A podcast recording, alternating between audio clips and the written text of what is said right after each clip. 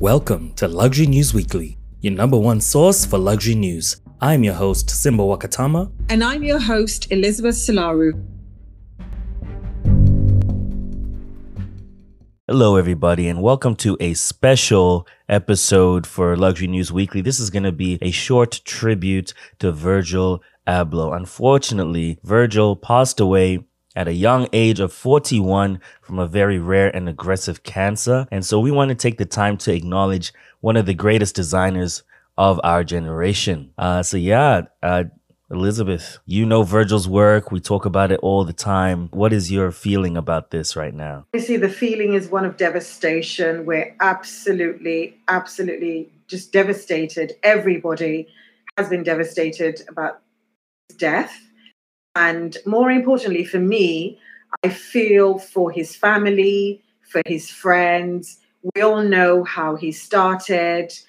He epitomized and embodied um, a true polymath, I would say. Lots of people describe themselves as being a polymath. They've got interests in this, that, or the other, but he actually embodied that. And he wasn't afraid to take risks and actually do things that are different.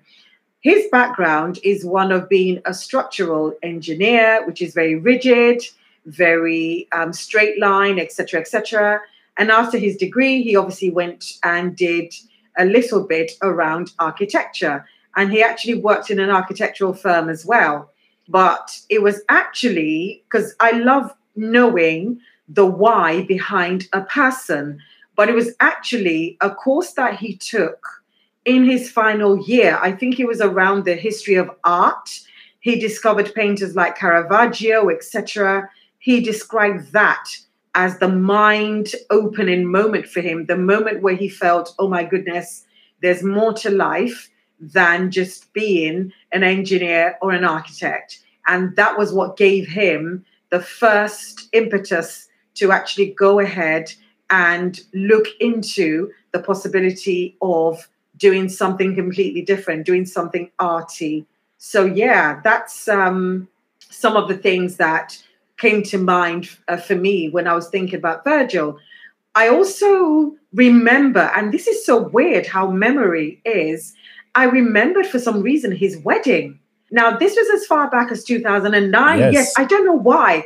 I just thought to myself, I'm pretty sure I've seen his wedding. And the reason I remembered the wedding, funnily enough, is because his wife Shannon was wearing a pair of purple Louboutins. And that is unusual because many brides tend to wear, you know, neutral shades or white or blue or pink.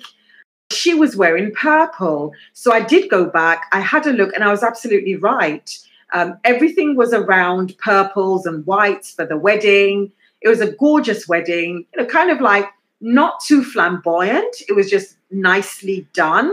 So that was another memory that his death actually sparked in my brain. Yes, and most people know him for, of course, Off White first. I think that was his first um, world scale, let's call it artistic domination, right?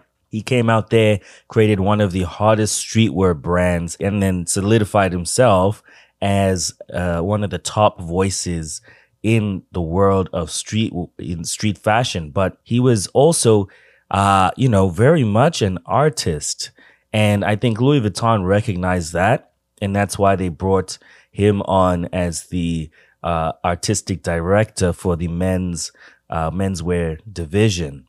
And, you know, it's so sad because very recently, LVMH acquired Off White and gave Virgil a seat at the big table. And they wanted him to actually kind of be a guide, a kind of a head for flipping these old and outdated companies into new and um, more uh, connected companies. It's brand wise and in terms of connected to millennials, connected to the to to social media, connected to the arts, and they also wanted to create an umbrella of new companies using the technologies they have under his guidance.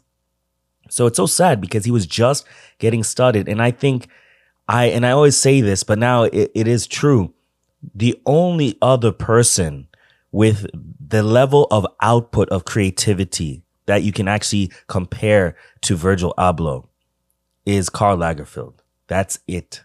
No one else has the creative output. Whether you liked some of his designs or not, that's, you know, that's personal, but you cannot deny between the I, the IKEA collaborations, the Supreme collaborations, the he was always working on an installation at this museum and you know that new dropper and it's not like his people are doing it. He's doing it. So yeah, one of the I would say he is the greatest designer of our generation. Oh, absolutely. I think for the definitely for the millennials um, and even for Gen Zs, he represented that voice. He embodied what I would call the portfolio career. So the ability to juggle so many things and have so many fingers in many pies while you know it's like you have all these plates spinning in the air and keeping utter and absolute control also what I love about him is the authenticity that he brought to the vo- to being the voice of his brand. So when you think about Off-White, you think of him. Many brands they try they and I'll use the word try. They try to be to have a voice. They try to have a voice, but he absolutely has that voice and more importantly, he got young people to actually listen to him and to be inspired by him. So that was the quality that I think that LVMH recognized more than anything that quality, that authenticity, and the ability to be strategic.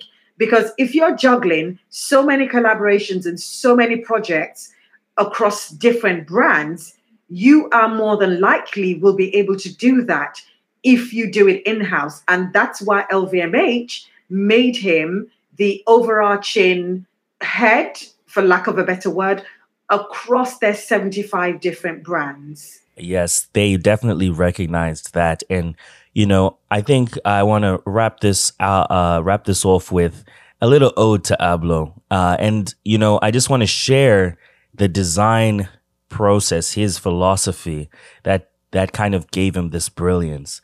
And he believed that essentially there's only two kinds of of people when it comes to uh, an artistic work, and there's the purist and the tourist. And um, he describes the purist as someone who has a wealth of knowledge to draw from. They have a real deep understanding of the works, but it's a very small group of people, and you know they keep people out. And then the tourist is the general public, which he often uh, deals with in his work. They might not understand the nuances of the works. They might not really understand um, the history of it, but they feel it and they're curious and they are a larger demographic. And he said, uh, you know, the purist and the tourist meets in the middle with his work. And that's kind of what he set out to do. And I think that's beautiful. I think that is utterly, utterly gorgeous. And you can see why he represented that bridge between streetwear and luxury.